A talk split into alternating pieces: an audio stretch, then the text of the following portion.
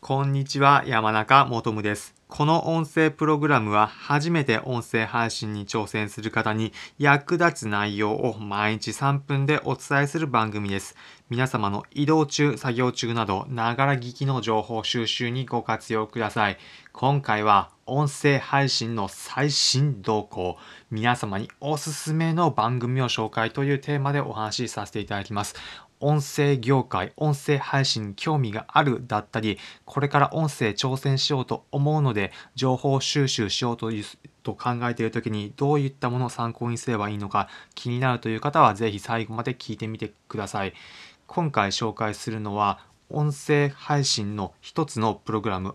音マーケという音声配信の番組になります。こちらのプログラム、国内の音声広告のリーディングカンパニーであるオトナル社の代表の方と社内の担当の方がされているポッドキャストの番組になります。ポッドキャストというのは特定の音声のサービスではなく Amazon のミュージックだったり Apple Podcast などで聞ける形式の音声配信コンテンツになります。こちらで音声業界の国内外問わず最新の動向について業界の第一線で働いている方が毎回動向を紹介してくれるという番組になっています。こちらの番組、リンク先は説明欄のところに貼っておくので、気になる方はそちらから聞いてみてください。こちら何がいいのかというと、これから音声業界でどういったことが起きてくるのかという生の情報が聞ける。これがおすすめのポイントです。皆さんも音声始められた中でこれからどうなっていくのかだったりこれから進む方向に向けて自分も音声挑戦していきたいというふうに考えている方多いのではないでしょうか。なのでこちらの内容を聞くことによって次から起こることに対して自分も合わせていこうというふうに考えることができます。例えばこちらの音声収録しているのは2021年の4月の中旬なんですが最新の放送回では国内の音声配信サービスの動向について紹介されています。具体的にはボイシーとスタンド FM で今後どういった音声に関しての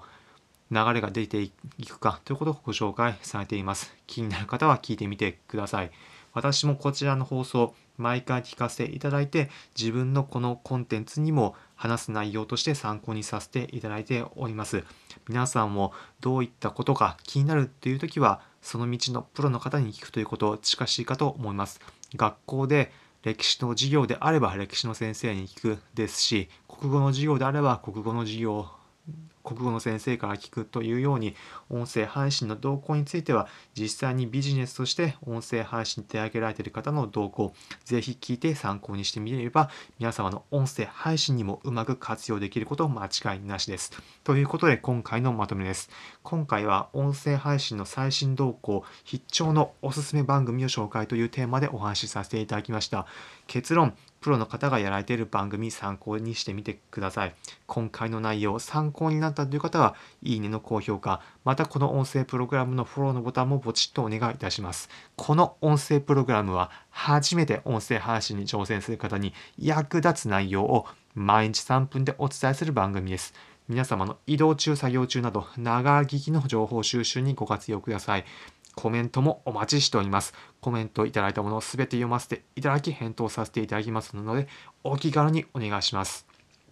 今回の内容でも私もだったらこういった音声のコンテンツ聞いてるので、この番組もおすすめですよだったり、自分もこういった話を話しているので、ぜひ一度聞いてみてくださいだったり、そういったコメントもお待ちしておりますので、お気軽にお願いいたします。また、話している内容、